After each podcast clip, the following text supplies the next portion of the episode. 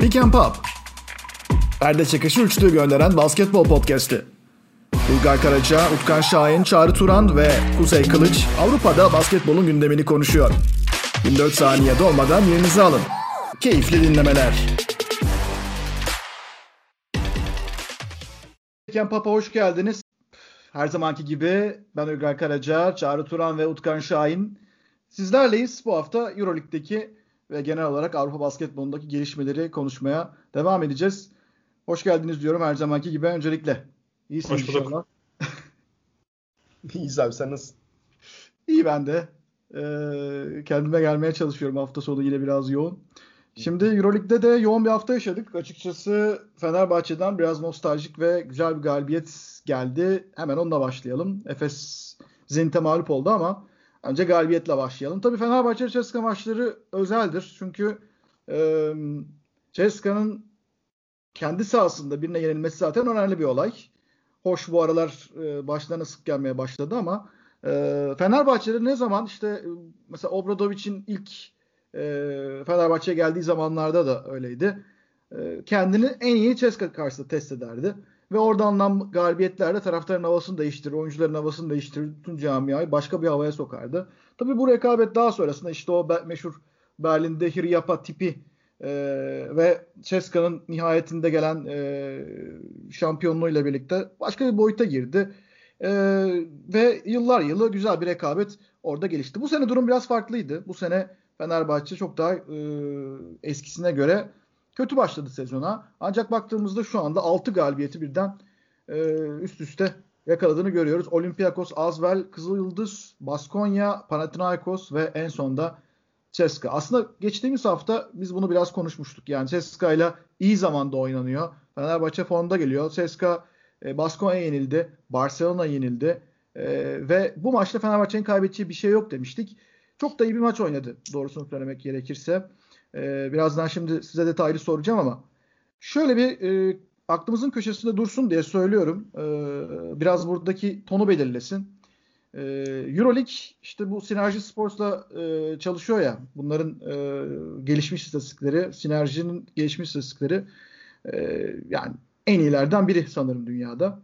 Ve e, onlar da Euroleague'e yardımcı oluyorlar. Sağ olsunlar e, taksit taksit makaleleri yayınlıyorlar. Ben şu kadarını çıkardım e, en son yazdıklarından. E, böyle yıldızlar etrafında dolaşan, daha doğrusu yıldızlar üzerinden de kurmak değil de organizasyon dışı hücum üreten, mesela işte Mike James gibi veya Efes'te Larkin ve Misic gibi oyuncuların e, bu noktaya kadar, sezonun bu kısmına kadar e, organizasyon içinde catch and shoot'tan veya işte perde çıkışı üçlük gönderen veya ikilik gönderen oyunculardan çok daha düşük bir e, verimlilikle yani e, top başına elde edilen sayıda onlardan çok daha düşük bir sayıyla oynadıkları sezonun bu noktasına kadar e, görülmüş. En son o Euroleague'deki e, küçük yazıdan, istatistik açılımından e, çıkardığım nokta buydu. Mike James'i ben uzun süredir bu kadar ne diyelim çaresiz görmemiştim. Yani son Veseli o artık hani net bir şekilde ortaya koydu durumu. E, Mike James devre dışı kaldı. Ceska devre dışı kaldı. E, neyse böyle bir girizgah yaptım. E, şimdi topu size atıyorum. Önce kim? Utkan senle başlayalım.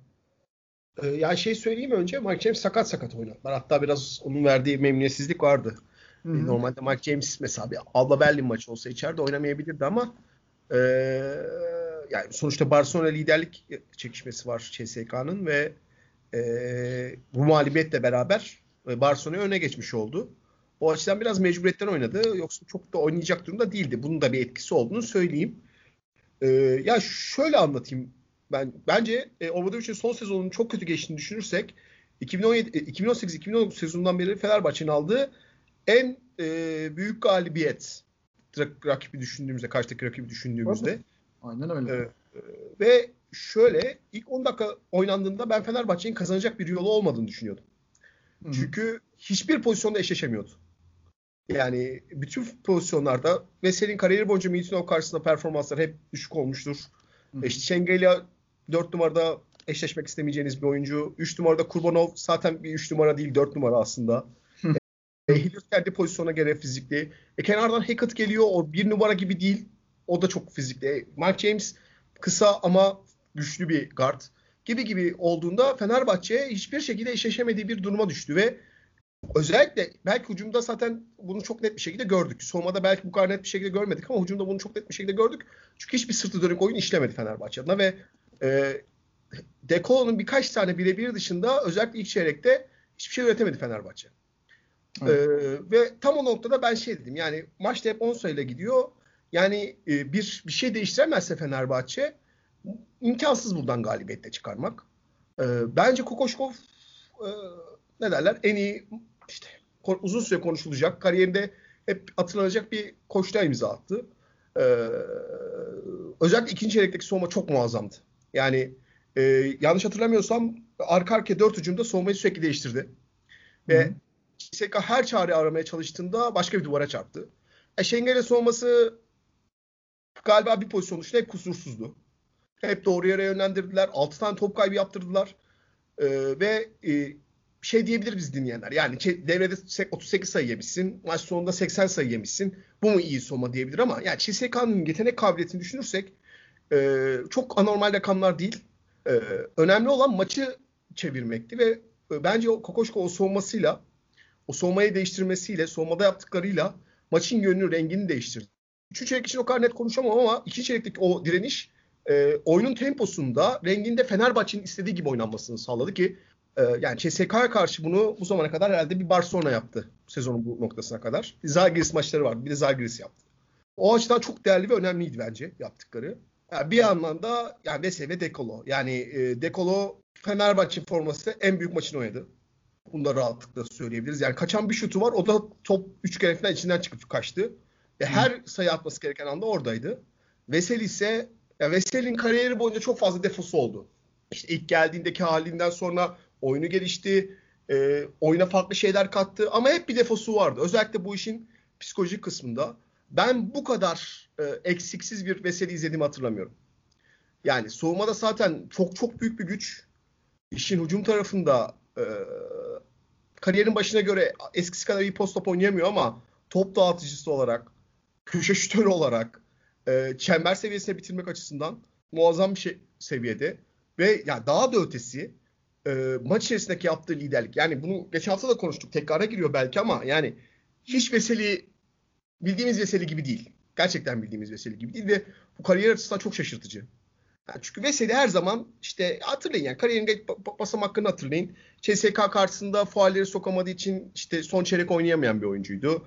İşte Tavares karşısına geldiği zaman Sinen ve işte 3 faal alan bir oyuncuydu.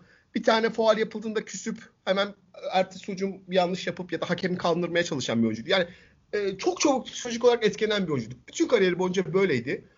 E, ama dün o deplasmandan onun direnci ve psikolojik olarak savaşı çıkardı ki yanındaki çaylak oyunculara yaptığı işte o e, bağırışlar, azarlamalar da e, bunun bir göstergesiydi. İşte mesela bir pozisyonda Pierre basket faal istiyordu. Çekip onu oradan aldı. Yani eski Veseli olsa gidip orada te- hakemle itiraza girerdi.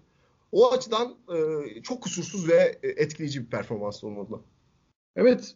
Yani e, işte Veseli olmadığı zaman e, Beş, Beşiktaş maçında onun eksikliği mesela hissedilmişti. Yani Fenerbahçe evet. e, orada sadece hücum anlamında değil savunma anlamında da onun eksikliğini çok fazla hissetti. O maçta biraz öyle kaybedildi zaten. Yani tek bir oyuncuya bağlamak yanlış olacaktır ama ben açıkçası şunu söyleyebilirim. Bu noktaya kadar, sezonun bu noktasına kadar her zaman Fenerbahçe'nin, yani Kokoşkov'un önceliklerinin savunma olarak dönüştüğünü düşünmeye başlamıştım. Çünkü sezona girdikleri biçim e, yani savunma yaparak ancak ayakta kalabilecek bir takım kurgusunu sanki oluşturuyor gibiydi. E, fakat savunma düzeldi zaten. Savunma bayağı bir toparladı.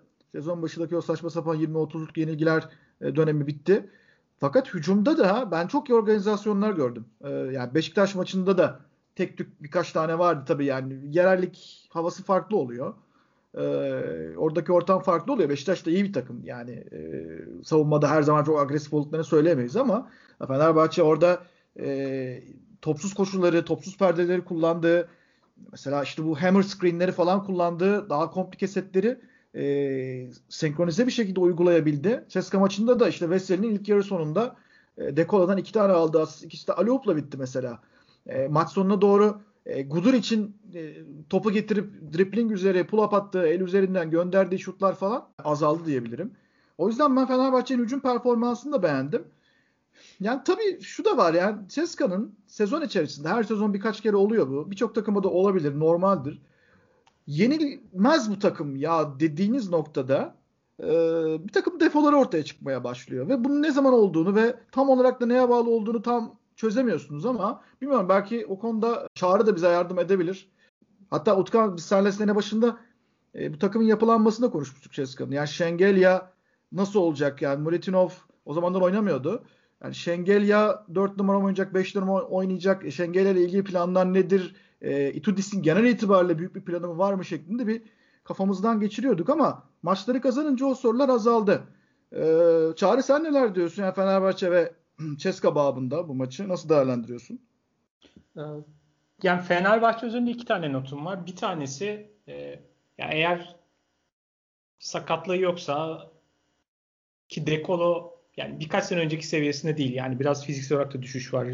Onu görebiliyorsunuz bazı açılardan ama ya topu ona vermek çok çok güvenli bir tercih. Bir kere çok çok zeki bir oyuncu. Yani şöyle söyleyeyim. Birkaç sene önce oyununda önce doğru pozisyonlardan skoru bulur. Ondan sonra savunmanın elini çabuk ve göstermesini kullanarak faul almaya başlardı. Şu anda o kadar kolay skor üretemiyor. Takımının da şartları itibariyle. Ama hala çok faul almanın yolunu biliyor mesela. Yani çok o konuda çok verimli bir oyuncu. Yani seçtiği şut olsun, kararları olsun. İdeal bir oyun kurucu profili mi? Hayır. Zaten sonuçta rolü olması gereken bir oyuncu değil. Ama topu eline verdiğiniz zaman ve takım e, o rolü ondan direktiflerini kabullendiği zaman bu çok doğru tercihler yapabilen bir oyuncu. Yani çok gereksiz şutlara girmiyor, gereksiz tercihler yapmıyor, zorlamıyor. Paylaşma konusunda çok e, açık işte iki tane pozisyon neredeyse üst üste yani çok yakın dakikalarda iki tane Veseli'ye e, Aleyhip attırdı. Yani ama o pozisyonu hissetti yani. Onu da gönderdi, o savunma üzerine çekti, açıyı yarattı. Şimdi çok guard o, o kadar iyi bir zamanlamayla o kadar iyi noktaya o pası atamıyor. Ama Dekola'nın öyle bir olayı var. Çok çok verimli bir oyuncu. Topu eline vermek çok a, a, kolay bir tercih ve o getirilerini görebiliyorsun yani. O bir kere olduğu sürece hücum tarafı biraz daha iyi işlemeye başlıyor. Çünkü Fenerbahçe gibi beni rahatsız eden noktalardan bir tanesi böyle gereksiz komplikelikte setleri oynamaya çok takılmasıydı. Yani çok daha evet. aslında az ama daha az paslı ama daha az hareketli ama daha efektif hareketler vardı mesela bu maçta. Evet. Yani o gün sonunda bir pas atıyorsunuz. Ondan sonra savunmanın reaksiyonuna göre belki iki tane daha pas yapıp çok daha iyi pozisyonlar buldu Fenerbahçe. Çünkü gün sonunda hücum setleri öyle çok keskin ya sen buraya gideceksin ben buraya gideceksin diye oynanmıyor. Yani sonuçta oyuncularınızın yeteneğine göre savunma okumasına göre belli seçenekler üzerinden ilerliyor. Ve Dekolo onu iyi uyguladı öncelikli olarak. İlk gözüme çarpan nokta oldu nokta. Hı hı. İkincisi şu. Oradan CSK'ya da geçiş yaparken kullanacağım. Fenerbahçe'nin hani bu savunmadaki görüntüsü yani sonuç olarak baktığında bir sürü şey iyi göründü. Ama süreç olarak baktığımda beni çok ikna ettiğini söyleyemem. Hı hı. Eğer sonuca bakarsanız zaman zaman yanılma ihtimaliniz var ama sürecin nasıl işlediğine, kararların nasıl işlediğine bakarsanız o sizi biraz daha uzun vadede doğru bir e, noktaya götürür. Fenerbahçe hala savunma anlamında a, gereksiz aşırı yardım yapmaya çok müsait bir takım ve bu konudaki seçiciliği çok iyi değil. Ve ben ondan birkaç hafta önce konuşmuştuk. Ben hani beni artık çok rahatsız eden bir noktaya haline gelmişti yani bir takımı izlerken. O özellikler hala bence orada var. Yani bu maçta da onlar dikkatimi çekmedi değil. Buradaki sorun şu. CSK buna niye istikrarlı bir şekilde çözüm üretemedik konusunda? iki tane nokta var. Bir, CSK birebir oynama odaklı bir takım olduğu için sahaya yayılma ve o birebirleri oynamaya çalışıyor. Evet. Yardım geldiğinde o pası çabuk bir şekilde paylaşma konusunda daha o yetkinlikleri çok gelişmiş durumda değil. Barcelona daha az agresif ama daha akıllı yardımlarla getirerek çok daha mesela kilitlemişti önceki hafta. Jalgiris de o rotasyonları yaparak zarar vermişti. O yüzden normalde yaptığınız aşırı yardımlar biraz gereğinden agresif tutumlar bu kadar birebir odaklı oynayan takımlara karşı olduğundan daha iyi görünebiliyor. Bir nokta bu. Diğer taraf şu. İşte bahsettiğim takımlar dönemsel olarak yani bazen formdan düşüyor, bazen sakatlık oluyor, ritmini kaybediyor. Gün sonunda takımların inip çıktığı bir sezon var yani. Bu kadar uzun sezonun her maçını aynı yoğunlukta oynamak zorunda hissetmiyor. CSK hücum açısından çok çok statik göründü. Ve sıkıntı nokta şu. Gerektiğinden fazla böyle yardıma gitmeye meraklı olan bir takıma karşısında biraz daha sabırlı oynayıp o ilk yardım geldiği an topu ya hızlı çıkarıp bir veya iki pas üzerinden ya da savunmayı bir tarafı yani sahanın bir tarafına yönlendirerek diğer tarafı boşalttıktan sonra alan paylaşımından kazanacağınız avantajla çok kolay sonuca gidebilirsiniz. Bunu muhtemelen bir daha sonraki bazı maçlarda bazı takımlardan göreceğimizi düşünüyorum. Yani Fenerbahçe'nin anlayış bu şekilde devam ettiği sürece. CSK'nın yani 3. çeyreğin sanırım sonunda bir bölüm vardı böyle. Onu daha hızlı ve daha iyi yaptılar. Onun dışında bunu yapmaya çalıştığını çok görmedim. Bir kısmı takımdaki hani daha bu maçta öne çıkan yani topu daha çok alan oyuncularla alakalıydı. Ee, bir tanesi Şengel ya ona birazdan gireceğim. Bir tanesi tabii Mike James. Yani Mike James o kararları verme konusunda savunma önüne bir engel çıkardığında biraz daha savunmayı okuyup alternatif reaksiyon verme konusunda çok iyi bir oyuncu değil gün sonunda. Yani çok çok iyi bir karar verici olmadığını biliyoruz. Biraz onların etkisiyle de Fenerbahçe savunması pek çok şey iyi yaptı bence maçta ama olduğundan böyle bir birkaç kademe ileri gözüktü. O yüzden böyle bir daha farklı takımlara karşı da bu kadar agresif yardım odaklı bir yapının nasıl gideceğini görmek lazım. Onun dışında CSK tarafına gelecek olursak ya Şengel konusunda benim sezon başında şu dikkatimi çekmişti. Günün sonunda o dönem tabii transferde artık Avrupa'da böyle ciddi transfer yani kulüplere ücretler ödemeler çok fazla olmuyor artık. Yani o dediğin zaman birinden ya uzun süre onun hizmetini kullanmanız ya da çok önemli oyuncu olması bekliyor. Biraz da oradan beklenti vardı. Şimdi Şengelya CSK'nın sürükleyicisi olma olacak oyuncu rolüne çok ideal bir profil değildi bence. Günün sonunda hücum tarafında bazı sınırlamaları var. Çok ideal ve kendi üzerinden hücum potansiyeli, hücum tabanı çok çok yüksek bir oyuncu değil. Hani oradan kendi üretsin. İyi bir tamamlayıcı, iyi bir rol oyuncusu. Ama en önemli noktalarından bir tanesi Baskonya'dan geliyor. Ve Baskonya'dan gelen oyuncuya böyle dikkat etme konusu Avrupa'da da ünlü bir konudur. Tempo odaklı, çok tempo odaklı oynayan takımlar için çok ideal bir Çünkü kuvvetli, tempoyu seviyor, çok koşuyor, hareket ediyor, yardıma gidiyor vesaire. Bunlar şey bir atletik bir oyuncu olduğu için bu tempoyun sizi maksimize edebileceği bir noktada Şengelya. Ama bu temponun biraz daha dışına çıktığınız zaman pek çok oyuncunun zaman içerisinde zaaflarını gördük yani Baskonya sisteminin dışına çıktığında. Şengel de buna aday bir oyuncuydu ve bence bazı açılardan bu çıkmaya başladı. Çünkü topu üzerine verip karar vermesini isteyeceğiniz oyuncu profilini çok tanımlamıyor.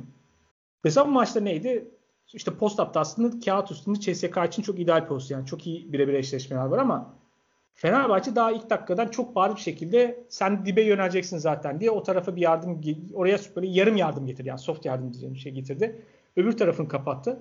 Ya orada çok kolay bir şekilde pası beklemek yani biraz sabırlı olmak beklemek ya ortaya kat eden ya dışarıya kat edene vermek çok rahatlatabilirdi.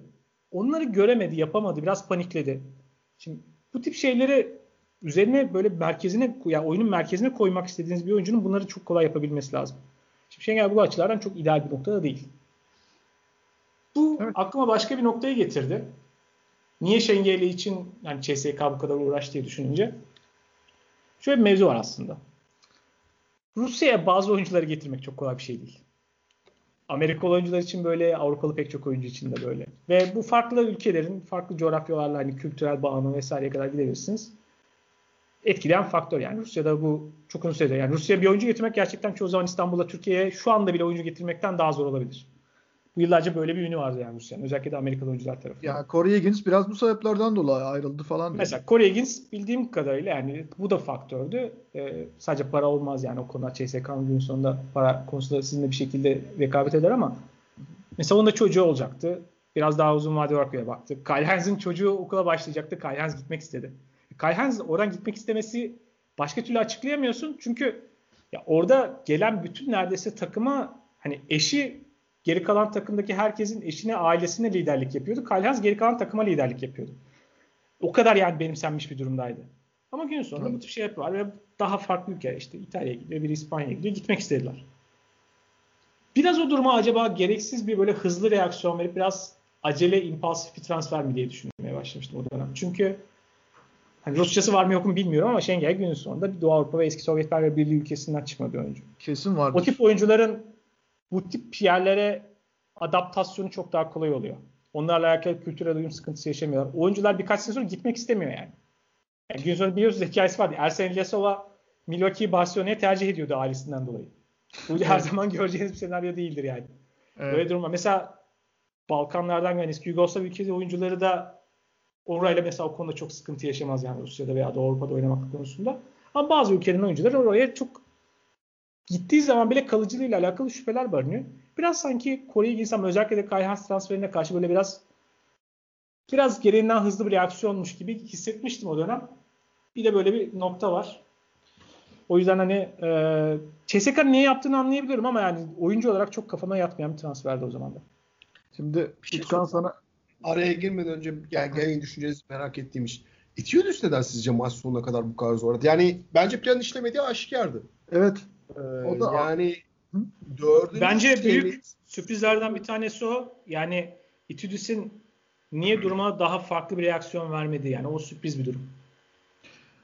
Gerçekten yani e, an karakteristik diyebileceğimiz yani çok fazla görmediğimiz Itudis'in ne yapıp yapıp maçı çevirebilme kapasitesinde bildiğimiz için e, orada çaresiz kalması ilginçti.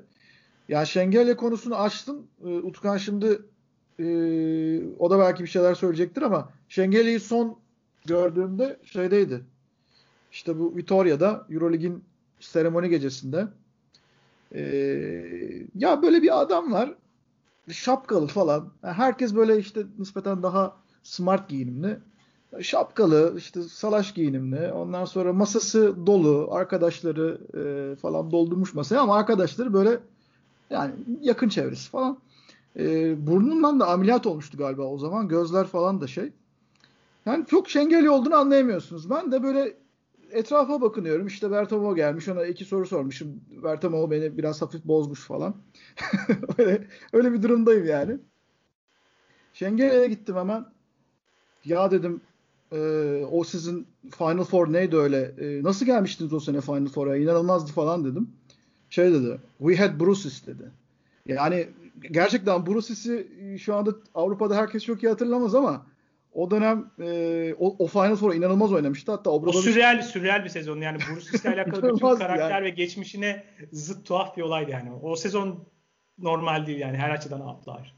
Bence o sezonda Bruce'in bir hayali evreninde yaşıyoruz ya. Yani başka bir şey olamaz. ya Obradovic Bruce'den şikayet etmişti ya basın toplantısında. Evet. Adam hem dışarı çıkıyor şut atıyor hem pas veriyor. Bu nasıl bir şey falan diye. Neyse. Fakat o sene Şengel'e sakattı. Ve e, yanılmıyorsam Final Four'da da oynamamıştı diye hatırlıyorum. Hem evet. Kazör hem de o sakattı. Kazör galiba döndü ama sakat dönmüştü. Ben, yani, bence şunu söyleyeyim. Şengel ve Kazör olsaydı finale çıkarlardı. Ee, çok değişik bir takımdı Barcelona. O, o Baskona takımı. Evet. Evet. Yani e, tabii Fener de çok iyi takımdı da e, zaten çok zor bir şekilde yenmişti Baskonya'yı. Evet, evet. Ama e, Çağrı'nın e, açtığı pencereden gitmek gerekirse Şengelya artık bir Final Four garanti olsun dedi bence. Yani biraz da o da var. Ama yani Ceska'nın da almak istemesini anlıyorum. Lider bir oyuncu bence. Tamam top kaybına çok müsait. Hiçbir zaman e, ofansif e, hareketliliği en üst düzey olmadı. Böyle bazen vahşi smaçları yapardı ama şimdi artık onlar da biraz gerilerde kaldı gibi. E, dış şut imkanı da yani dış şut e, becerisi de biraz azaldı ama çok iyi bir takım lideri olduğunu düşünüyorum. Bilmiyorum. E, sene başından sonra geldiğimiz noktada Utkan hani Şengelya yerini bulabildi mi sence bu maçın da madem konusu geldi onu da sormuş olayım sana. Bence bulamadı. Bulması da kolay değil. Yani Çağrı'nın söylediği birçok şeye katılıyorum o açıdan. Ee, mesela benim ilgimi çeken hala öyle mi bilmiyorum. 4-5 maç önce şey istatistiği vardı. Tam o CSK seri yakaladığı istatistikte Clyburn Ozan sahada. Son çeyrekte e, en az top kullanan, en çok top kullanan oyuncuların da Şengöl'le 5. sıradaydı. Yani şimdi e, takımın dengesi açısından çok önemli olmayabilir ama e, lider karakter olarak e, ya da işte büyük oyuncu olarak transfer ettiğiniz bir uzun e, son çeyreklerde kullanmıyorsanız bunun belli bir sebebi vardır. Belli bir nedeni vardır. Ve yani açıkçası Clyburn'e çok üst üste binen özellikleri var bir açıdan da. Yani e, bana sorarsanız Clyburn 4'e çektiğinizde çok daha verimli olan bir oyuncu. 3'te de çok büyük bir ters eşleşme yaratıyor ama 4'e çektiğinde toplu bir şekilde çok hareketli olduğu zaman fark yaratan bir oyuncu. Şengelya'da da çok benzer özellikler var. O açıdan çok uyumlu bir transfer olmadı. Sezon başında da belliydi ve e, ilk haftalarda e, Itius'un bu konu hakkında ben şey de düşündüm yani özellikle e, sezon çok iyi girmemişti CSK. Çok da e, bir çözüm bulduğunu görmedik. Bu maçta o yüzden ben biraz şaşırdım. Yani e, mesela bir Alba Berlin maçında Alba'nın hiç uzun yokken ortada hiç Itius Şengeli'den ısrar etmemişti. Bu maçta ama son çeyrekte inatla ısrar etti. Ya bir konuşma oldu aralarında ya başka bir şey oldu. Ya bir o artık o rolü biçmesi gerektiğini düşündü. Bilmiyorum. Çünkü Itiodis e, orada o işin işe yaramadığını bence farkındadır. Keza 3. çeyrekte aslında bence Fenerbahçe savunması karşısına e, neden işlediğini buldu Itiodis. Yani ya yanlış hatırlamıyorsam 6 kere arka arkaya e, tepeden penetre ederek Veseli, Milton'u Veseli ile uğraştırıp e, rahat turnike bıraktı CSK. E, yani ucumda işleyecek e, bir parçaları vardı ama inatla buna rağmen Şengeli'ye gittiler. Bu da bana şey düşündürdü yani ya takım içerisinde bir konuşma oldu ya Şengeli'nin bir sınava girmesini istedi Itudis. Bilemiyorum. E, o yüzden ısrar ettirdi. Ama ilginç ve çok maça mal olan bir karardı bence. Evet, buradan da şeye bağlayalım madem. E, Fenerbahçe'nin reboundlardaki dertleri devam ediyor her şeye karşı ve bu çok önemli bir sorun. Çünkü rebound alamadığınız zaman hücumda ikinci şansı yaratamıyorsunuz. Mesela Ceska işte %40'ın üzerinde üçlük deneme yüzdesi var e, tüm şutlarında. Ama bunu o kadar büyük bir güvenle yapıyorlar ki. Nasıl olsa Milutinov toplar oradan. E, bir ikinci şans daha yakalar. Çünkü ikinci şansı yakaladığın zaman e, daha da kolay oluyor. Yani ya orada yakından tipliyorsun ya da e, savunma tam yerleşmediği için üçlük zaten topun nereye gideceği belli değil. Savunma yerleşemiyor ve daha kolay sayı buluyorsun. Fenerbahçe'de bu yok. Savunma reboundlarında da dert var. O da seni iki kez aynı eforu veya bazen üç kez aynı eforu e, göstermeye itiyor. Yani bu düzelmesi gereken bir konu. İşler daha iyi gidecekse. Kyle O'Quinn senin e, takımın Philadelphia. Böyle söylersem yanlış olmayacak herhalde. Senin, e, Philadelphia'nın e, geçen seneki şanssızlarından, geçen seneki berbat sezonun e, şanssızlarından biriydi bence. NBA'de tabii biraz böyle e, yani bir yere kadar olan bir oyuncu olarak yani hücum kabiliyeti e, babında değil de daha çok savunmacı bir oyuncu olarak e, bilinen ama m, reboundlara katkı verebilen aynı zamanda zaman zaman hani yakın ikilikleri belli bir yüzdeyle atabilen e, soyma odasında iyi bir e, birleştirici oyuncu olduğu söyleniyor. Yani hep olumlu, iyimser bakan, pozitif bir oyuncu olduğu söyleniyor. E, takım kimyası adına önemli olduğu söyleniyor. E, Kyle O'Quinn sen ne diyorsun? Senin izlenimlerin neler? Fenerbahçe'ye yararı olur mu? Yani ne kadar olabilir? Ya ba- sonda söyleyeceğimi başta söyleyeyim ben. Ee, bence 30 yaşında Avrupa'ya gelen bir Amerikalı için özellikle uzunsa ne çıkacağını söylemek e, tamamen sallam- sallamasyon olur. Yani çok iyi de çıkabilir, rezalet de çıkabilir. E, ama bunu önceden tahmin edebilmek mümkün değil. Yani çünkü e, kabul edelim farklı basketbol oynanıyor. Tamam dünya değişiyor, Euroleague değişiyor ama farklı basketbol ve iki ligin farklı öncelikleri var. Ee, Euroleague normal sezona geçmesiyle beraber bu öncelikler azalmış olabilir ama yani sezon sonunda o playoff geldiğinde tekrar o öncelikler oraya gelecek ya da büyük maçlar olduğunda mesela dünkü CSK maçı gibi tekrar öncelikler oraya gelecek ve e, o farklılıkları kabul etmek her oyuncu, her Amerikalı için kolay olmuyor. Kolejden sonra geldiğinde adaptasyonla beraber daha genç olman verdiği avantajla beraber bunun süreç olarak aşılımı daha kolay oluyor. 30 yaşında, 31 yaşında, 29 yaşında işte uzun yıllar NBA'de oynadıktan sonra gelmek e, çok daha zor. O açıdan e, ben transfer çok iyi ya da çok kötü demenin bir e, çare ya da doğru olduğunu düşünmüyorum. Onu en baştan söyleyeyim. Çünkü e, bunun sorununu yaşayacak bence.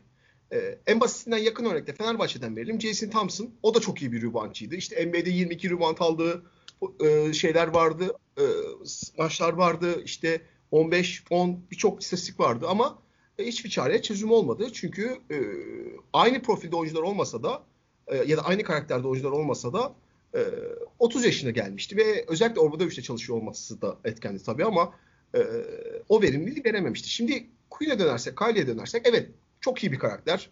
İşte Philadelphia'nın e, röportajlarını okursanız, oyuncuların röportajlarını okursanız hepsi çok övgüyle bahseder. Hepsi çok iyi bir insan olduğundan bahseder.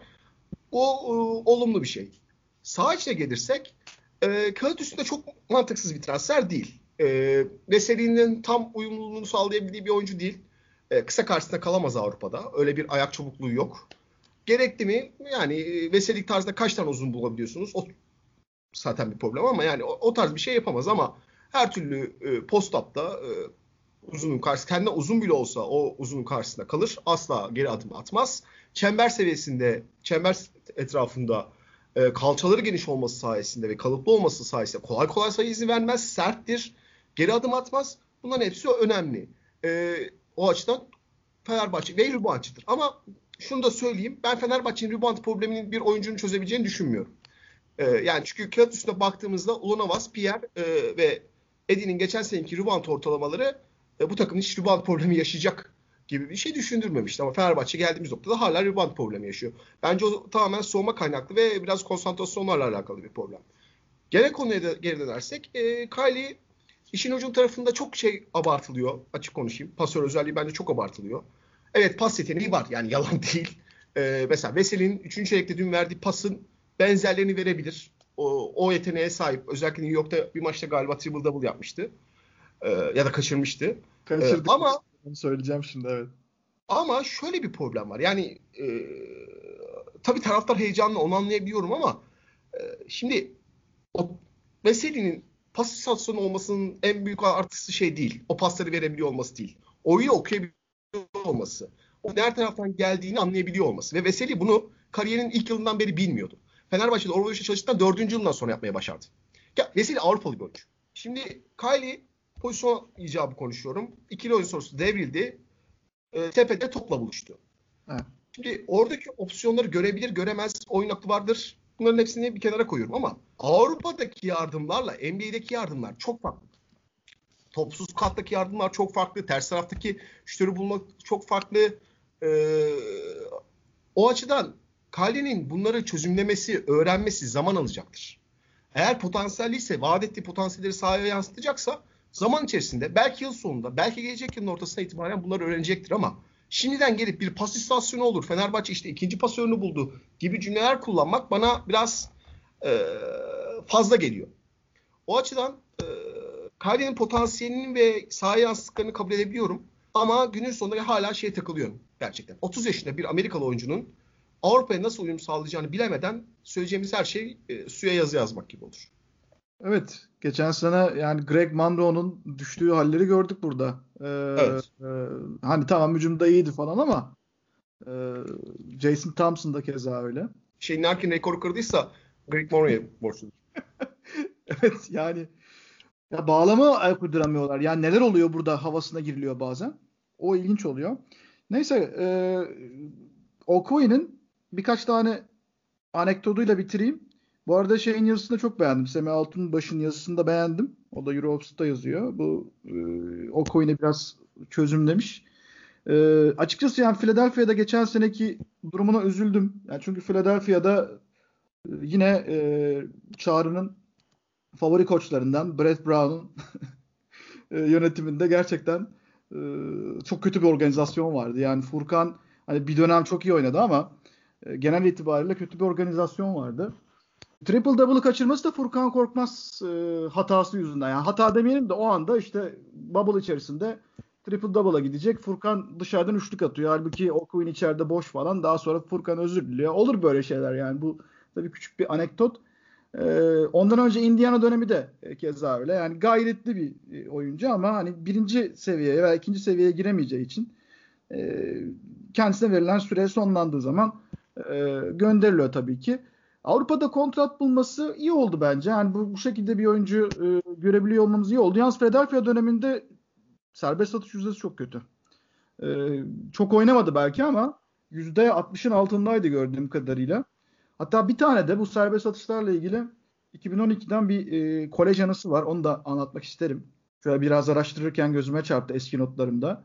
E, kolej basketbolunun en büyük sürprizlerinden bir tanesi olan yani o e, NCAA turnuvasının March Madness'ın sürprizlerinden sayılan Norfolk State e, oyuncusu O'Quinn e, ve Missouri Tigers'ı iki numaradaki rakiplerini yeniyorlar. O'Quinn o maçta 26 sayı 14 reboundla oynuyor ama bitime 3.8 e, saniye kala da kritik serbest atışları kaçılmış. E, Missouri'de de Phil Pressey daha sonra Beşiktaş'ta oynayan e, son saniyede üçlü atamayınca büyük bir şok e, gerçekleşmişti. Böyle de geçmişten minutumuzu düşelim. Evet Fenerbahçe bölümü baya bir uzun oldu. Pressey'nin sonuçta sokamaması hiç şaşırtmadı beni. Aynen öyle. o yüzden aldım zaten. Phil Pressey detayını da ekledim buraya. Çünkü böyle bir cevap bekliyordum. Neyse. Şimdi Bu arada çok kısa bir şey Efes'e geçelim. Şunu da söyleyeyim aklımda çünkü konuştum. Ee, çok uzun süre Fenerbahçe'yi bekletti bu arada Kylie. NBA'den kontrat beklediği için. Yani görüşmeler bu hafta falan başlamadı. Bir aydır falan görüşmeler varmış. Bir ay boyunca NBA'den kontrat beklediği için beklemiş. Yani onda anlatmış bilgi olarak şey var. Önemli bir bilgi. Eyvallah. Şimdi Efes'e geçeceğiz. Efes'te biraz tadımız kaçacak yani. En azından benim tadım biraz kaçtı. Ee, dürüst olmak gerekirse ben bu işte Larkin top sektörüyor, dribbling yapıyor, atıyor. Ama daha çok Mitsic e, dribbling üzeri şut, dribbling üzeri, ikili oyun üzeri bir şeyler. Ben bu işten gerçekten sıkıldım. Yani bu iş böyle olmuyor. Ha belki geçicidir. Çünkü şu anda Ergin Ataman'da benim gördüğüm işte bir lezefer e, basketbolu oynatmaya devam ediyor. Yani işte olursa Simon, arada Boboa, e, bazen Anderson bunlara eşlik etmeye çalışıyorlar ama o top e, elbow'a gitmiyor. O top e, çember altına yaklaşmıyor. O top dolaşırken e, perdelerden çıkarıp işte Boboa biraz yapıyor belki. Perdelerden çıkarıp ne bileyim bir Abrines gibi kesen şu ne kadar takım kalitesi işte Mitic'in e, Larkin'in o gayreti Simon'un gayreti belki biraz maçı toparlar gibi olsa da ben gördüklerimden memnun kalmadım. Efes için endişeliyim. Canan Musa'yı aldılar ama yani tamam o gelince belki başka şeyler olmaya başlar ama ben şu halinden memnun değilim ve çok statikler. Yani Mitsic de Larkin de özellikle Mitsic de çok ısrar etmesini ve Larkin'i biraz küstürmesini. Yani Mitsic de çok ısrar ettiğini düşünüyorum. Larkin'i biraz küstürdüğünü düşünüyorum bu yapının. Ee, ama genel itibariyle Zenit'in de hakkını vermek lazım. Neyse Zenit'i belki Efes e, anekdotlarından, Efes değerlendirmelerinden sonra küçük bir konuşuruz ama evet Çağrı sen ne diyorsun Efes'le ilgili? Yani benim hakikaten e, bayağı canım sıkıldı maçı izleyince. Şöyle Ergin Atamuhtan istatistiklere baktığında 3 sayı yüzdesine bakacak. 3 sayı yüzdesine baktığında kötü şut attık. Ama yani iyi şutlar attık aslında. Yani kötü kesin kötü şutlar atmadık. Sokabilseydik çok rahat kazanabilirdik diyecek. Söylediği şey yanlış olmayabilir ama bazen doğru olan şeyler aslında yani gerçek asıl konular değildir ya. Biraz öyle. Hı. Gün sonunda şuta dayalı bir yapınız varsa ve ya kötü şutlar seçmedi Efes. Yani şey yapmıyorum. Yani gerçekten bazen yani biraz şanslı olacak hakikaten maç üzerine baksam yani Zenit bazı şeyleri soktu Efes sokamadı falan. Çok öyle kırılma oldu maçta. Hı. Ama alternatifiniz ne? Yani bir şey deniyorsunuz. Doğru da olabilir ama çalışmıyor yani o gün. Ve Efes'te bu sezon çok fazla oldu. O zaman başka bir şeylere gidin. Yani içeriği daha fazla zorlayın. Savunmanın sertliği, dozajını başka bir yere arttırın. Başka bir 5 deneyin. Bir şeyler deneyin.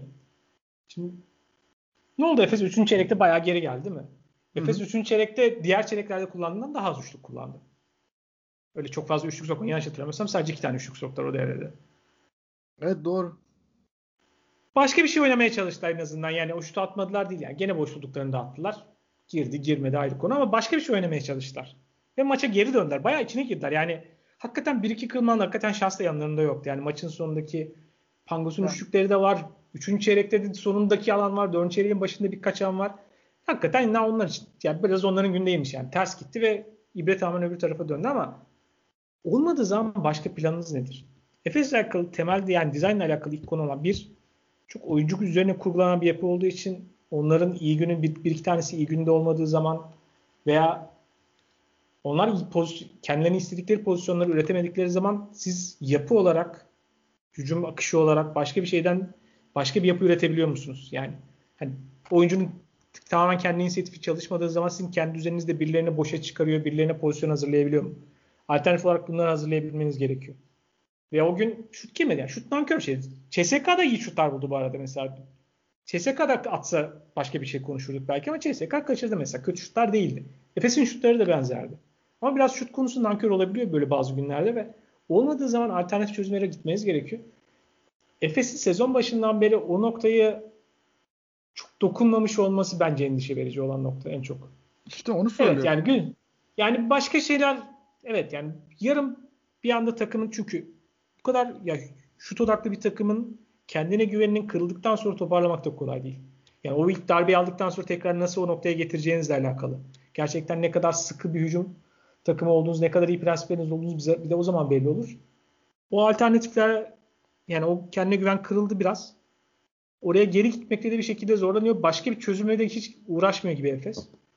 Ee, biraz yani onun açıdan kötü bir durum çünkü dördüncü sırayla playoff'un dışında kalmak arasında çok az yani çok uçuk bir fark yok bu sezon. Takımların seviyesi arasında da fark yok. Puan cetvelinde de fark yok. Efes kendini böyle kötü çok kötü bir noktaya hapsetmeye doğru ilerliyor gibi hissediyorum. Aynen ben de o hislere kapıldım zaten maçları izlerken. Bir süredir böyle bu ama. Ya Alba Berlin maçında da aynı şeyleri hissediyorum. Himki maçında hissedemiyorum tabii. Himki evlere şenlik bir takım geçen hafta konuştuk zaten. E, Azvel maçı bir tanesi o maçlardan bir tanesi çok zorlukla kazanılmıştı diye hatırlıyorum. Ee, Birçok maçta bunu görüyoruz. Şimdi bir tehlike daha var. Mesela Kızıldız'da oynayacaklar. Kızıldız Real Madrid yendi ee, İspanya'da. Tamam sonra Barcelona maçı kötüydü ama Barcelona yenilmekte bir günah yok. Ee, Kızıldız'la oynanacak. Sonra Maccabi maçı var. Sonra Barcelona maçı var. Yani bunlar ya Efes Efes şöyle söyleyeyim playoff'taki playoff yarışı veren takımlar arasında en zor fikstüre sahip takım. Evet. Şu anda gidişat e, bundan sonraki 5-6 maç çok kritik maçlar. Yani e, 13 maç kaldı e, ve işte içeride sadece iki tane ilk 8'de bulunan takımlara karşı tam 9 maçları var. E, ve işte sadece bunların iki tanesi içeride. E, dış deplasmanda e, oynayacakları maçlar zor e, ve e, bir seri bir şey değişmezse gidişat Efes açısından çok kolay yani işte playoff hep Efes içinde konuşuyoruz. E, bir noktadan sonra ritme girecekler ya da işte bir şeyler değişecek ve kazanacaklar. Kendilerine en kötü ihtimal 7'den 8'den 6'dan 5'ten playoff atacaklar ama yani e, bir, bir buçuk ay önce de aynı şeyleri söylüyorduk. Bugün de aynı şeyi söylüyoruz. Sezon başında da aynı şeyi söylüyoruz. Ama Efes kazanamıyor. Efes ilk 8'deki takımlara karşı sadece bir galibiyet aldı bu sezon. 7 tane mağlubiyeti var. Yani ee, çok işler yolunda gidiyor kısımdan bence çok çıkıldı şu an. O galibiyette e, kime karşıydı? E, Barcelona. Barcelona değil mi?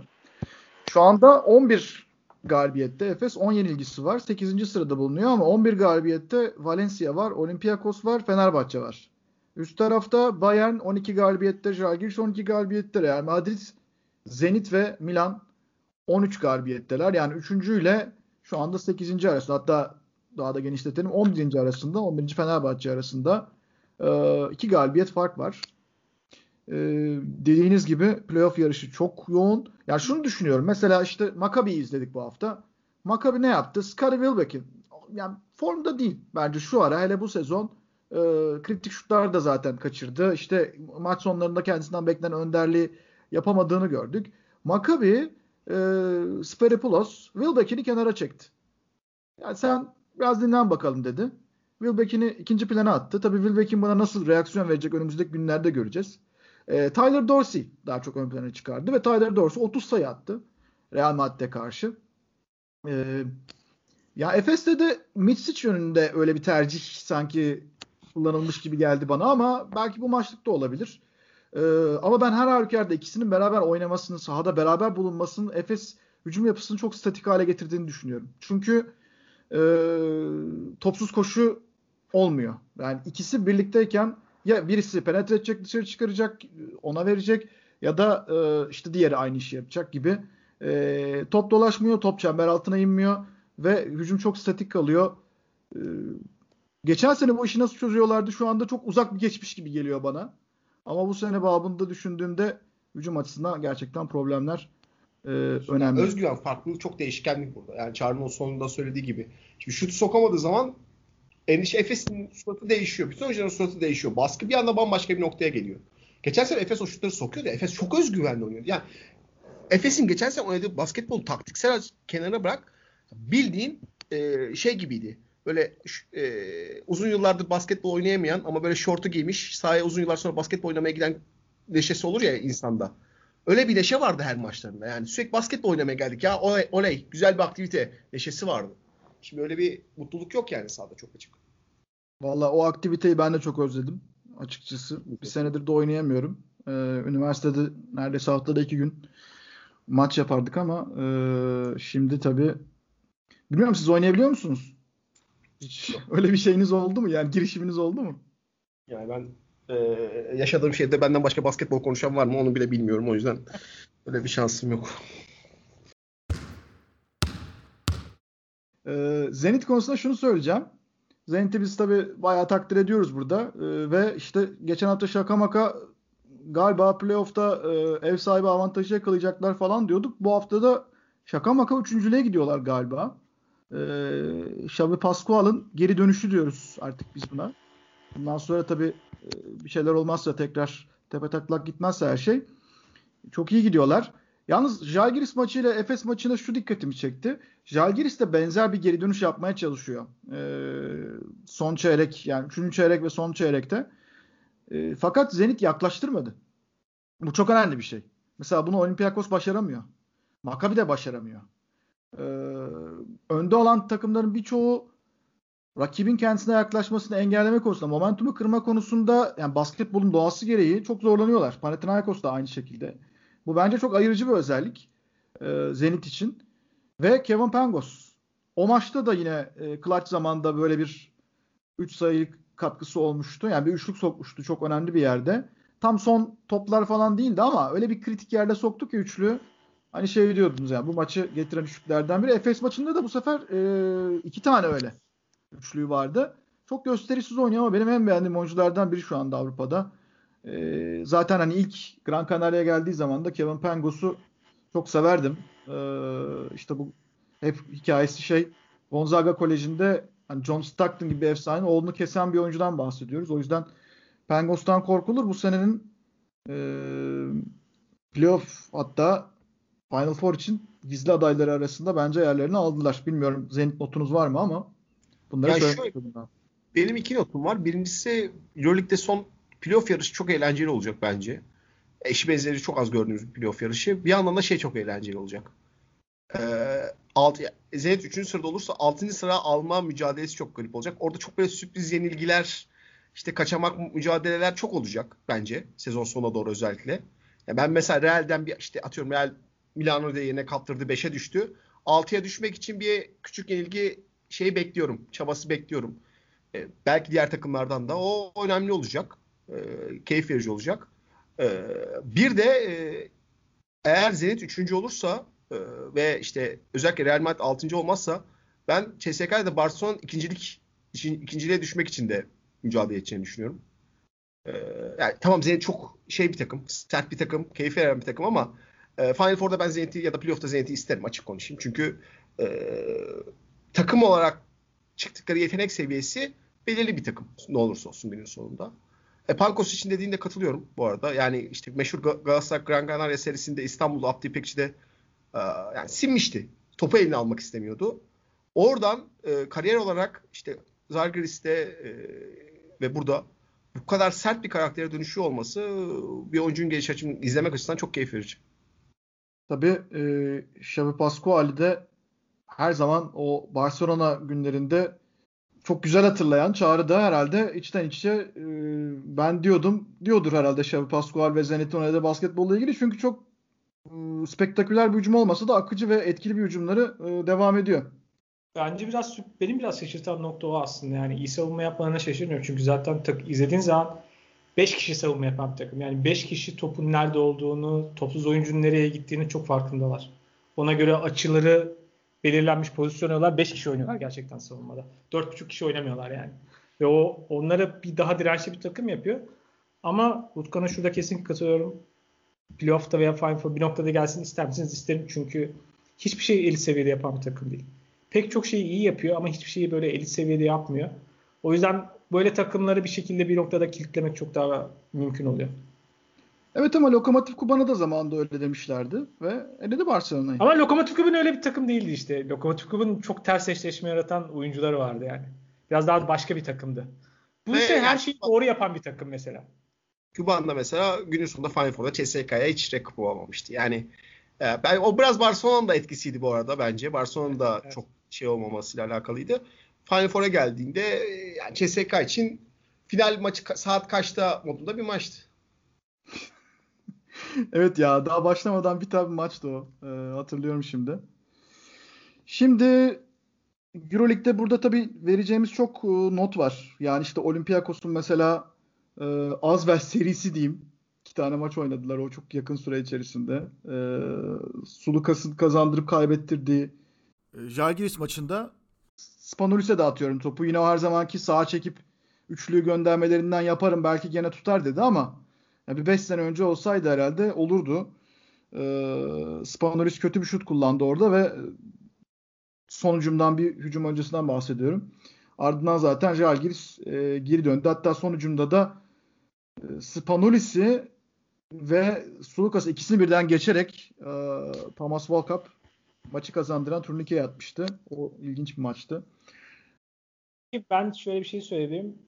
Milano Bayern Münih maçı tabii biraz beklentinin ötesinde çok tek taraflı geçti. Evet. Ama son haftalarda özellikle dikkatimi çeken şu Milano'nun oynadığı genel işte oyunu çok kendi açımdan tutmuyorum. Yani onu daha önce birkaç kere konuştuk. Ama sürpriz olarak sürpriz olarak ve hala iyi yaptıkları bir şey şu. Ya bir aradalar. Bir arada oynamayı beceriyorlar. Ki yaptıkları şey neyse beni ikna etmiyorlar ama kendileri inanıyorlar. Ya bu kadar oyuncu ya bu kadar böyle kendisi atma potansiyeli oyuncudan bu kadar sert savunma yapma çabası gösteren bir takım olması ilginç ve o savunmanın dozajı artıyor. Çok akıllı iyi savunma yapıyorlar gibi bir iddiam yok. O konuda böyle bir görünmüyor ama çok dirençliler ve sert oynamaya çalışıyorlar. Yani o çaba günün sonunda onlara maçın belli bölümlerinde avantaj getiriyor. Bu sefer bayağı Bayern'i tamamen saf dışı ettiler. Hani en azından yani bu kadar üstün bir şekilde tüm maçı götürmeleri biraz sürpriz oldu. Yani böyle dönem dönem almaları değil de. Evet. Bir şekilde takımla Messina ile oyuncular arasında böyle bir uyum var yani. Onlar bir şekilde bir arada ilerliyorlar. Geçen sezonki durumdan biraz daha farklı. O ilginç. Tabii Trinkier açısından üzücü. Yani Trinkier için Milano'yu yenmek önemlidir. Çok itiraf etmese de. Onun için tabii biraz üzüldüm. Panathinaikos Finki yendi zaten. Kataş'ın ilk galibiyeti e, oldu böylece. Ben ee, Real Madrid Maccabi maçı için bir şey söylemek istiyorum. Hı hı. Uzun süredir üst seviye iki koçun bu kadar kötü maç çıkardığını görmemiştim. Yani e, gerçekten Ya bu arada maç çok kötüydü. Maç çok kötüydü. Evet kötü bir maçtı. Ya heyecanlı bir maçtı. Şey e, ne derler? Kalite açısından kötüydü de. Evet. Yani iki koç da e, resmen maç içerisinde hamlelerle al abi sen maçı al. Yok abi sen maçı al tarzında takıldı. E, yani felaketti o açıdan. Ya Maccabi izlerken gerçekten ben acı çekiyorum artık. Yani şu an hücumlarında keskin yapabildikleri bir şey olmadıkları için ve savunmadan da bir şey alamıyorlar. Yani geçen seneki takıma alışınca bu takım böyle çok statik bir acı çeken görüntüde yani zorlanıyorlar. Her şeyi zor, zorlukla yapıyorlar yani acı çekerek yapıyorlar. Ben de izlerken ben de acı çekiyorum yani onları izlerken. Ama bir şeyini beğendim ben. Tavares'i durdurmayı e, çözdüler. Yani tamam Tavares e, Kızıldız da dur, durdurmuştu Tavares'i ama e, Tavares tamamen ikinci yarı ekarte olmuştu. Yani hiç ortalıkta yoktu. O önemli bir şey. Tabii Tavares e, de çok Trey Tompkins'ten bomboş sayı atabiliyorsun abi. Yani karşısında Trey Tompkins'i koy. Şey, Trey Tompkins'in 2-3 çeyrek performansı çok rahat. Yani elini kolunu sallayarak 18 sayı attı. Ya bence orada denklemi yanlış tarafa çevirdiler. Ee, biraz Tavares'te yorgunluk da var bence. Yani senin geçen hafta söylediğin. Bayağı var. Çünkü yani Tavares fiziksel olarak da hakikaten yani maçın bir noktasından sonra iyi gözükmüyor. Kesinlikle. Evet. Herhalde Tavares'i şöyle bir tatile falan göndermeleri lazım. iki hafta falan ya da yalan bir sakatlık falan çıkarmaları lazım. Dennis Rodman'ın Las Vegas çıkış, e, çıkışı gibi e, bir çıkış lazım mı diyorsunuz Tavares'e de? Bir gün gitse böyle ben yokum ya ben bir süre yokum falan desem kafa izni istesin. Şey, şey de var yani e, bence güzel olur onun için çünkü ihtiyacı var ama bir taraftan da yani Real Madrid için e, bence Maccabi karşısında eldeki kadroya göre çok kötü oynamadılar. Özellikle ben Abaldi'yi çok beğendim. Bence ilk defa Real Madrid formasını taşıyan bir performans sergiledi ama e, yani iyi oynarken kaybediyor olmaları garipti. Bir de yani şimdi Leroi da gitti. Korona oldu. Çift maç haftası var. Muhtemelen ondan sonraki maça da yetişmeyecek. Yani tamam çift maç haftasındaki maçları kolay. Alba ve Panathinaikos'la oynuyorlar ama yani işte Kızıldız'a ellerine maç verdiler. Yani biraz Real Madrid'in e, süreci sıkıntıya girdi. Rudy Fernandez bence sezonun geri kalanına dönemez. Bel evet, gitti gibi Belinin üzerine düştü çünkü. E, yani o zaten beli sıkıntılı. Lul ne zaman döneceği çok aşikar değil. E, o açıdan yani sezon onlar için bu meşhur şampiyonlukları sezon böyle 6-7 oyuncuyla oynayabiliyorlardı ya o noktaya doğru gitmeye başlıyor. Evet e, geçen haftadan bir sözümüz vardı diyelim. Türkiye Ligi'nde, e, Basketbol Süper Ligi'nde Beşiktaş ve gençleri e, bu dönemde konuşulan e, konuların başında geliyor. Özellikle Fenerbahçe'ye karşı elde edilen galibiyetle birlikte ve bugün de Galatasaray'a karşı elde edilen galibiyetle birlikte e, son dönemlerde yakaladıkları form düzeyi oldukça iyi gözüküyor. Ee, ve takdir toplayan bir takım. Bireysel performanslar olarak da dikkat çeken oyuncuları var. İşte bugün baktığımızda Anadolu Efes'in, e, Pınar Karşıyaka'nın, Fenerbahçe'nin ve Telekom'un arkasındaki takım Beşiktaş çok da genç bir takımla e, yapıyorlar bunu. İşte hep konuşulan oyuncular var ama bunların arasında biraz Alperen Şengün'ün ismi daha fazla ön plana çıkıyor. Ee, gerçekten büyük potansiyelli bir oyuncu. Zaten milli takımda ortaya koyduğu e, performans da çok beğenilmişti. İşte NBA scoutları takip ediyor. E, mock draftlarda e, sırası yükseliyor gibi haberler e, geliyor. Ben kendi adıma şunu söyleyeyim. Hani maçını anlattığınız oyuncuyu e, o anda çok daha farklı bir konsantrasyonla izliyorsunuz. Yani Alperen e, kısa devrilmeyi yaptıktan sonra o pas becerisi mu- muazzam bir beceri. Yani oradaki e, doğal sezgisi olağanüstü. E, oyunu çok iyi görüyor. O, e, o ona ayrıcı özelliklerden bir tanesi olacak. İşte zaten bu e, Eurostep'i çok iyi ayarlayıp e, çembere gidişi, adımlayışı ve yaptığı smaçlar e, yine çok büyük artı. E, bu gibi şeylere baktığımız zaman gerçekten Alper'in o neden hani draftta acaba işte ilk turda seçilir mi falan gibi e, yukarılarda görüldüğünü anlayabiliyorsunuz. Ama işte biraz savunmada mesela ben daha fazla şey bekliyorum. Doğrusunu söylemek gerekirse. Yani her şeye rağmen biraz şutunu geliştirmesi gerekir diye düşünüyorum. Orta mesafesi çünkü bir floater zona girdiği zaman smacın ötesinde bir şeyler de yapmak gerekebiliyor. Yani bunlar bu sene Beşiktaş'ta geçirmesi bence o, çok olumlu oldu onun için. Çünkü özel e, ilgileniliyor. E, başka bir takımda işte mesela Fenerbahçe'ye gelmiş olsa bu kadar süre bulabilir miydi? Ve gelişimi için hani ne derece kendisine özel zaman ayırabilirdi bilmiyorum. O yüzden olumlu buluyorum ama biraz şut e, gelişmesi gerekecek. Biraz savunmada daha agresif olması gerekecek. Pick and roll'lerde switch savunmasında ayakları biraz daha hızlandırması gerekebilir ve tabii ki güç çalışmaları o ayrı. Neyse şeyimize geçmeden ve diğer birkaç tane gençe geçmeden e, sizlerin de görüşlerini alabilirim. Yani Beşiktaş genel projesiyle ilgili ve işte Alperen Şengün ve ekibi e, ya da etrafında kurulan genç ekiple ilgili Ahmet Kandemir'in o ekibiyle ilgili. Ya Alperen'le ilgili benim en çok sevdiğim şey e, ve bence oyun olgunlaştırmasının en büyük sebeplerinden bir tanesi kariyeri boyunca alt yaş gruplarında da öyleydi. Milli takımlarda da öyleydi. Hep bir yaş küçük olarak oynadı. Yani mesela o 18 turnuvası oynuyorsa 16 yaşındayken oynadı. 17 yaşındayken oynadı. O 20 oynuyorsa 19 yaşındayken oynadı. O 18, gerçi o 20 oynamadı da o 16 oynarken 15 yaşındayken oynadı. Yani e, hep bir yaş oldu. Mesela e, Real Madrid Daruba ile karşılaştı. Aralarında bir yaş fark vardı. Hı hı. E, e, gibi bir hep bir oyunu olgunlaştırma açısından o çok önemli oldu bence Alperen'in ve Şeymuz için de aynısı. İkisi de konuştuğum, ikisi de röportaj yaptığım için söyleyebiliyorum. İkisi de Türk oyuncu profilinden çok uzak oyuncular. Yani e, ne Alperen için ne de Şeymuz için Türk basketbolunun çıkardığı en büyük yetenek gibi cümleler kuramazsınız. Yetenek paketi açısından söylüyorum. Hı hı. E, daha yetenekli oyuncular ben gördüm. Muhtemelen siz de görmüşsünüzdür. Daha genç yaşlarda. Ama Türk oyuncu gibi değiller. Türk oyuncu gibi hareket etmiyorlar ve ben en çok hoşuma giden şey bu. Yani mesela Alper'in şutundan bahsettin. Haklısın. Çok doğru söylüyorsun ama ben Alper'in günde 200 tane şut çalıştığını biliyorum. Hı-hı. 300 tane şut çalıştığını biliyorum ve e, kendi oyunu geliştirmek için sürekli maç kaseti izlediğini de biliyorum. Ya oyuna çok odaklanmış, e, kendini oyuna adam o, o yaştaki bir Türk oyuncudan ben bunu daha önce çok görmedim. E, Şemuz'la ilgili en çok sevdiğim şey e, şimdi oyuncu profili vardır, oyuncu profili vardır. Şemuz hiçbir zaman oyunu çok iyi okuyan ya da çok e, oyunun zekasıyla yöneten bir oyuncu olmayacak bence. Ama Şemuz'la ilk konuştuğumda şey demişti bana. İçimdeki sesi dinlemeyi seviyorum demişti maç içerisinde. İçimde bana bir ses penetre et diyorsa onu yapmayı seviyorum, onu yapmaya inat ediyorum demişti. Bu da o yaştaki bir oyuncunun bu kadar iç sesle güveniyor olması e, belki bazı koçlar için beğenilecek bir şey değil ama o tarz bir profilde oyuncu için çok değerli bir özellik bence. Çünkü bazen görüyorsunuz evet Şemus penetre edilmeyecek pozisyonda penetre etmeye şey yapıyor. Bazen şut atılmayacak pozisyonda şut atıyor ama o hissesiyle oynuyor ve o enerjisiyle oynuyor. O da onu farklı kılıyor bence.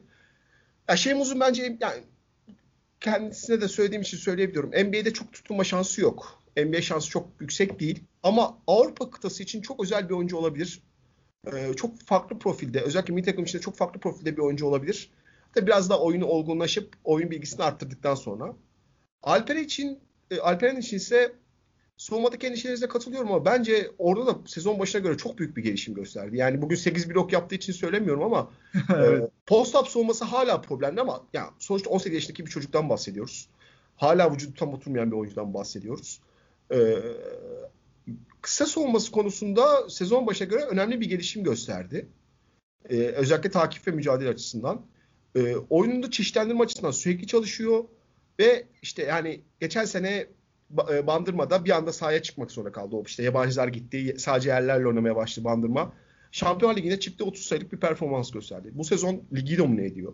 Yani 18 yaşında yani bırak 18 yaşı e, Türkiye Ligi'nin kalitesini düştüğünü kabul edelim. Bu kesin. Ama ben 2000'den bu yana ligi takip ediyorum. Herhangi bir Türk oyuncunun bu kadar dominant bir performans sergilediğini görmedim. E, ama gel gelelim bütün bunlar NBA için yeterli mi? Ben hala bu konuda biraz şüphem var açık konuşayım. Yani e, işler kötü gittikten sonra e, zaten olmaz demek e, çok yaygındır Türkiye'de ama şimdiden bazı şeyleri konuşmak ve Alper'i buna göre yönlendirmek daha mantıklı gibi geliyor. E, NBA deneyecektir ve muhtemelen ikinci turdan seçilecektir Alperen çok büyük bir olasılıkla. Çünkü e, o PR'ı yapılıyor. O istatistikleri de sağlam. Ne olursa olsun milli takımda alt yaş gruplarında başarılı oldu. E, sadece Türkiye'de Fenerbahçe değil Euroleague'de isteyen takımlar var. Bu açıdan e, ve hak ettiği bir başarı. Kesinlikle ben yanlış anlaşılmak istemiyorum ama Alperen e, NBA'de bir 5 numara olarak oynayamaz fiziksel olarak eğer fiziği değişmezse. E, 4 numara olacaksa da e, o fiziğe ve o ayak çabukluğuna sahip değil, şuta sahip değil, o mobilliğe sahip değil, o maç motoruna sahip değil. O açıdan e, şansın denemesinde ve ısrar etmesinde hiçbir sakınca yok ama e, kariyerini belirleyecek yönü doğru seçmesi lazım. E, Beşiktaş da onu ama son 4-5 maçtır 4 numarada oynatıyor. E, Furkan'la evet. beraber, Furkan Atalı ile beraber. Evet. O da onun için belki bir çalışmadır. Çünkü yani menajer bu konuda çok şey, onu e, doğru yola sokmak için biraz fazla e, ne derler hareket eden bir menajer. E, ama e, dediğim gibi yani Alperen belki NBA'de birinci turun sonundan bile draft olsa kariyerini doğru çizmek açısından kendisi içinden ne hissediyorsa onu yapmalı. Biraz fazla yanında konuşanlara sesini kapatmalıymış gibi geliyor bana. Evet yani sen Şeymuz'u çok güzel anlattın. Ee, ben Şeymuz'u her izlediğimde Şeymuz'un oyunu hakkında bir şey daha öğreniyorum. Ama içindeki ses dinlerken birazcık daha az smaç denemesini öner önerebilirim mesela. Çünkü her evet. pozisyonda smaç deniyor. Ee, çok güzel bir özellik. Ee, çok spektaküler bir şey ama bazen en doğru tercih olmayabiliyor. Yani işte Kevin Pangos'u örnek gösterme kıyaslamak doğru olmaz ama işte Pangos doğru hareketi buluyor bir şekilde oradan çıkartıyor buluyor. Kalates için de aynı şeyler geçerli. Ee, çok uçak kaçan bir oyuncu guard değil ama doğru şey bulmak önemli orada. Fakat işte Şemuz'un e, hem drive'ı var hem topu perde çıkışı yakaladıktan sonra o harekete geçişi ve perdeleri kullanması toplu veya topsuz e, drive'da e, penetre ederken gittiği yönü anda değiştirmesi, savunmanın o zafiyetini sezmesi. Gerçekten sezgiyle oynadığını zaten hissedebiliyorsunuz. Bence de ileride e, Avrupa'da çok önemli bir gardı olabilir.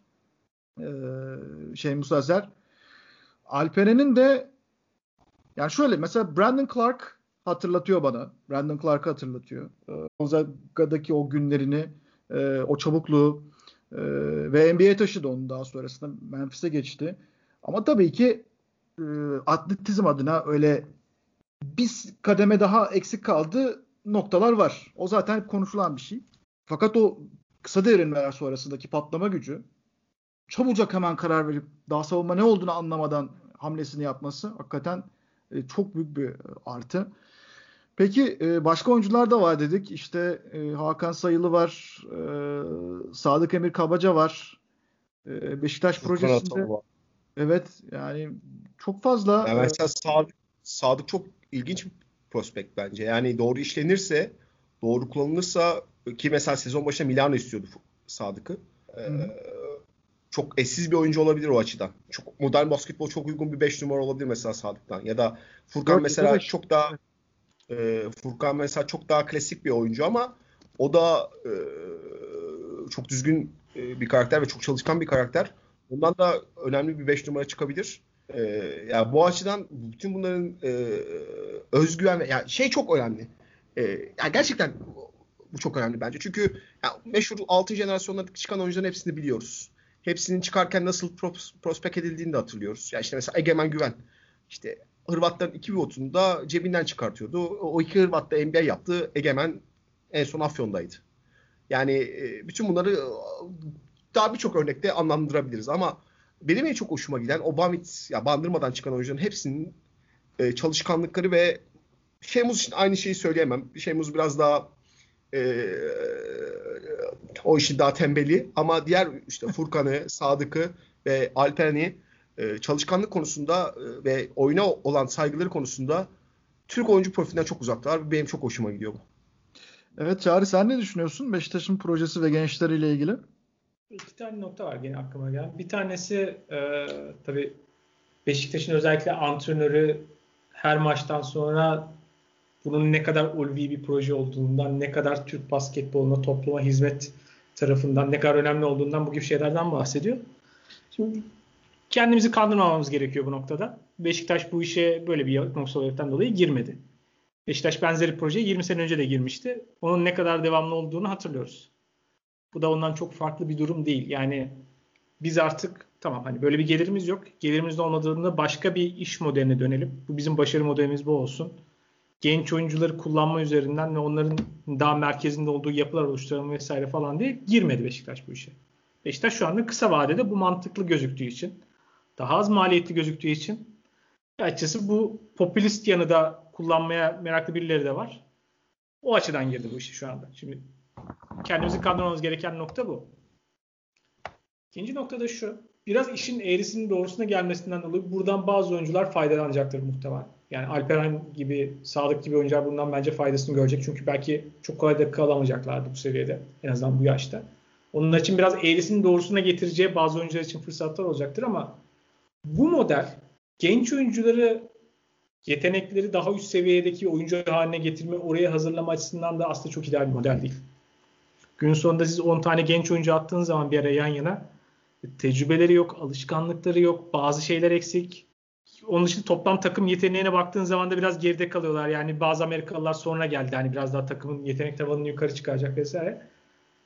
Sürekli kaybeden veya sıkıntılı olan bir takım iki sezon başına baktığınız zaman bu resmi görürsünüz.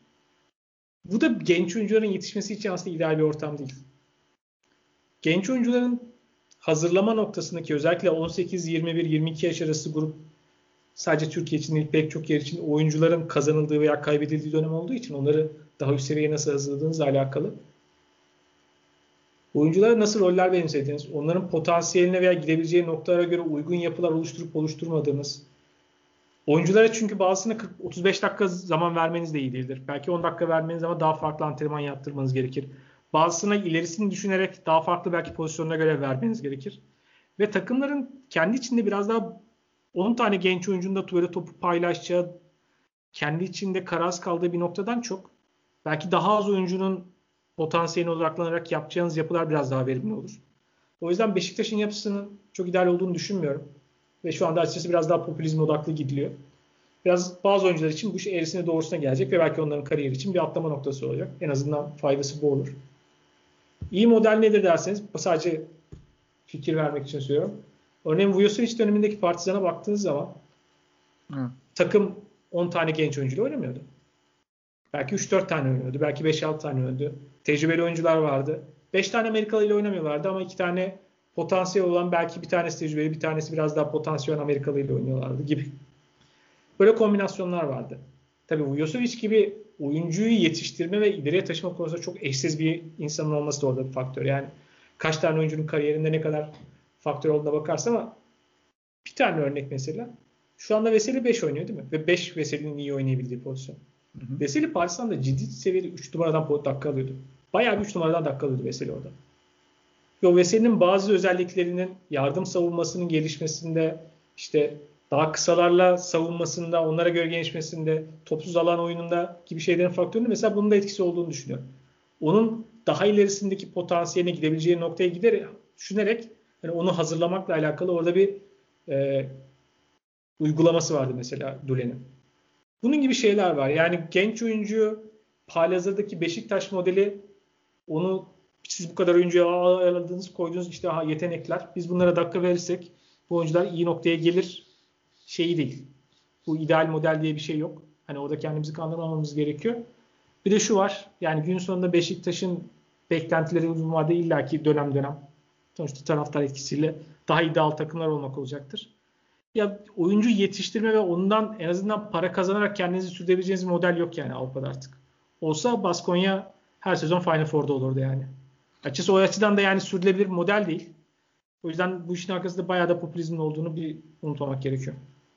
Yo, çok doğru söyledin. Bütün gençleri bir araya koyunca hadi oynayın deyince bu işin olmadığı noktası da çok önemli bir nokta. Bu arada senin bahsettiğin o e, Partizan e, takımından bir tane maçı hatırlıyorum.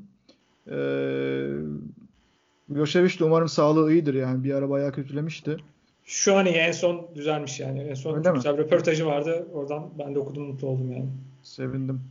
Fenerbahçe'ye karşı İstanbul'da gelen bir galibiyetti Partizan'ın. Takımda Geoffrey Loven, e, Terence Kinsey zaten biri 18 biri 20 sayı attı ve Bogdan e, Bogdanovic e, artık daha sonra zaten Fenerbahçe'ye geçecekti o Partizan'da. Ama mesela bunların yanında işte Dragan Milosaljevic gibi e, ki 39 dakika oynamış o maçta. Şimdi maçın kağıdını da açtım.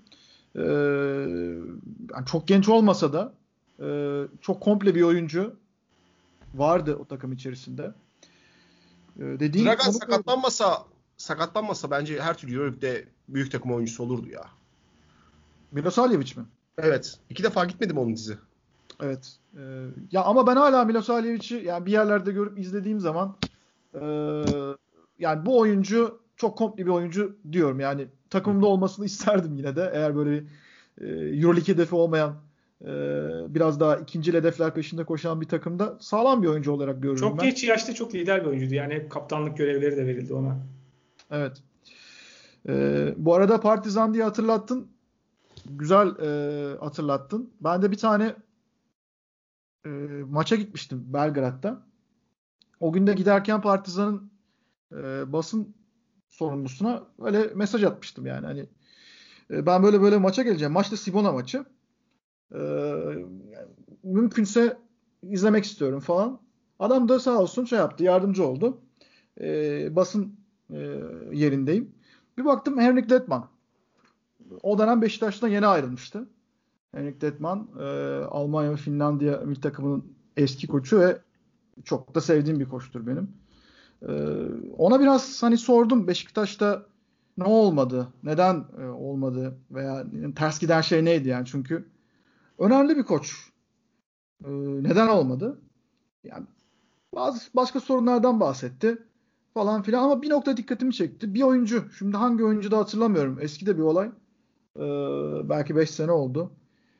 Ya bir oyuncu dedi salondan uzak bir yerde oturuyordu. Evi uzaktaydı. Genç de bir oyuncuydu. Bu çocuğa özel antrenman yaptırmamız için ev tutulmasını istemiştim dedi mesela. Ee, hani çünkü yolda çok zaman kaybediyor ve dikkati dağılıyor. İzin vermediler. Yani mesela böyle bir şeyin olması için e, yardımcı olunmadı e, gibi bir şey söylemişti bana o zaman. Hani neden olmadığına ya da, ya da takımın neden olmadığına dair böyle bir e, örneklendirme yapmıştı.